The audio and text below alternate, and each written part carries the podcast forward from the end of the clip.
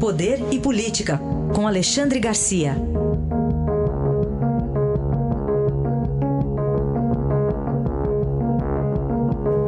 Alexandre, bom dia. Bom dia, Raíssa. Bom dia, Carolina. Bom dia.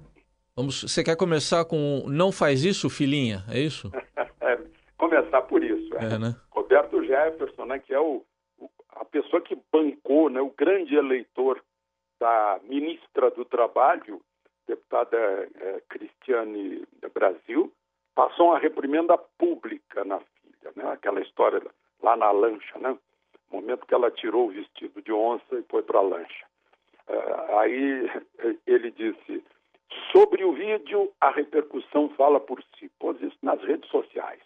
A repercussão fala por si, ou seja, olha só a, o negativo que você provocou. E aí veio a reprimenda pública. Penso que uma figura pública deve se portar como figura pública, usar as ferramentas do Face, do Instagram, apenas em caráter institucional. Só falta agora Roberto Jefferson pedir desculpas ao Temer por tê-lo eh, feito esperar e ter causado tantos problemas ao governo. Né? O Temer tem que aguentar tudo isso porque precisa dos, dos votos do PTB na tentativa de salvar a Previdência. Né? É, ele deveria pedir desculpas também ao PTB por ficar esperando para sentar naquela cadeira. Né? Primeiro foi vetado pelo Sarney, a primeira escolha do presidente, né? e agora é vetado pela justiça até o momento. Talvez Temer esteja rezando para que a justiça vete definitivamente.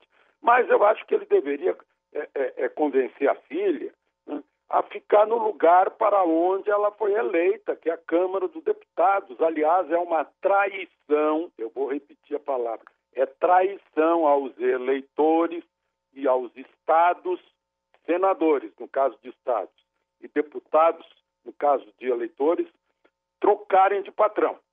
O patrão do senador é o estado que ele representa, o patrão do deputado federal é o seu eleitor e não o presidente da República. Ao contrário, ele está lá para fiscalizar o presidente da República, inclusive. Não tem que ser subordinado ao presidente da República. Está totalmente errada, errado esse parlamentarismo uh, que, na prática, desafia o, regime uh, presidencial.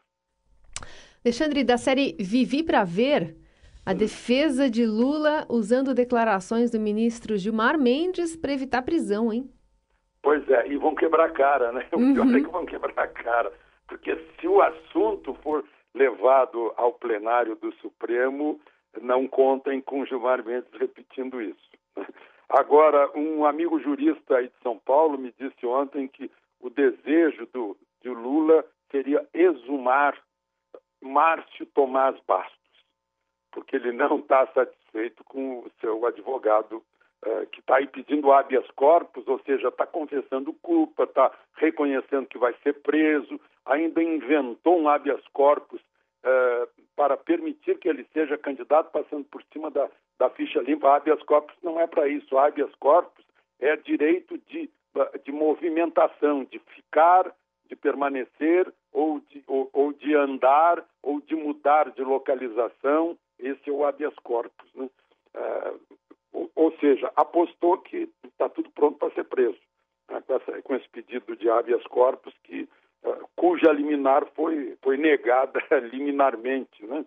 no, mesmo, no mesmo dia. E, e ainda tem esperança de que o assunto chegue ao Supremo embora a ministra Carmen Lúcia já tenha avisado que não vai pôr em pauta um assunto que já foi decidido.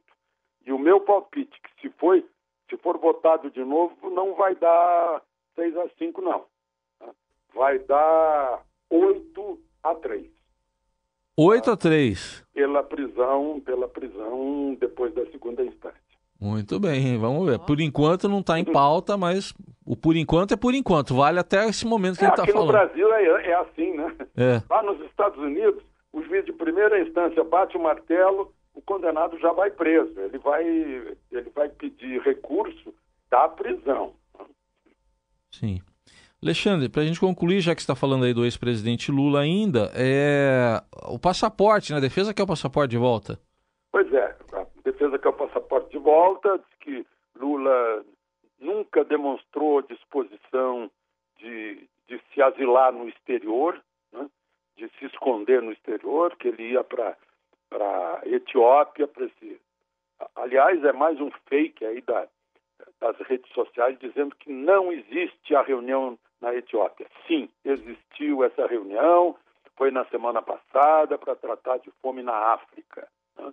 Bom, mas enfim, uh, não é o processo do triplex, é o processo da compra dos 36 caças uh, Gripen suecos né, por 5 bilhões de reais que o povo brasileiro vai pagar. Quando era ministro da Defesa, Celso Amorim, é bom lembrar que ele está em todas agora, nos protestos contra o, o, os, uh, a, a, decisão da Justiça uh, de Porto Alegre. Né?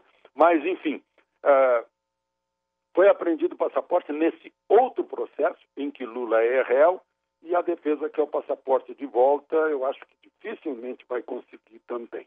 Eu só queria registrar isso para ficar bem claro que não se trata de passaporte é, é, recolhido por causa da primeira condenação, e sim por causa de outro processo em que Lula é réu.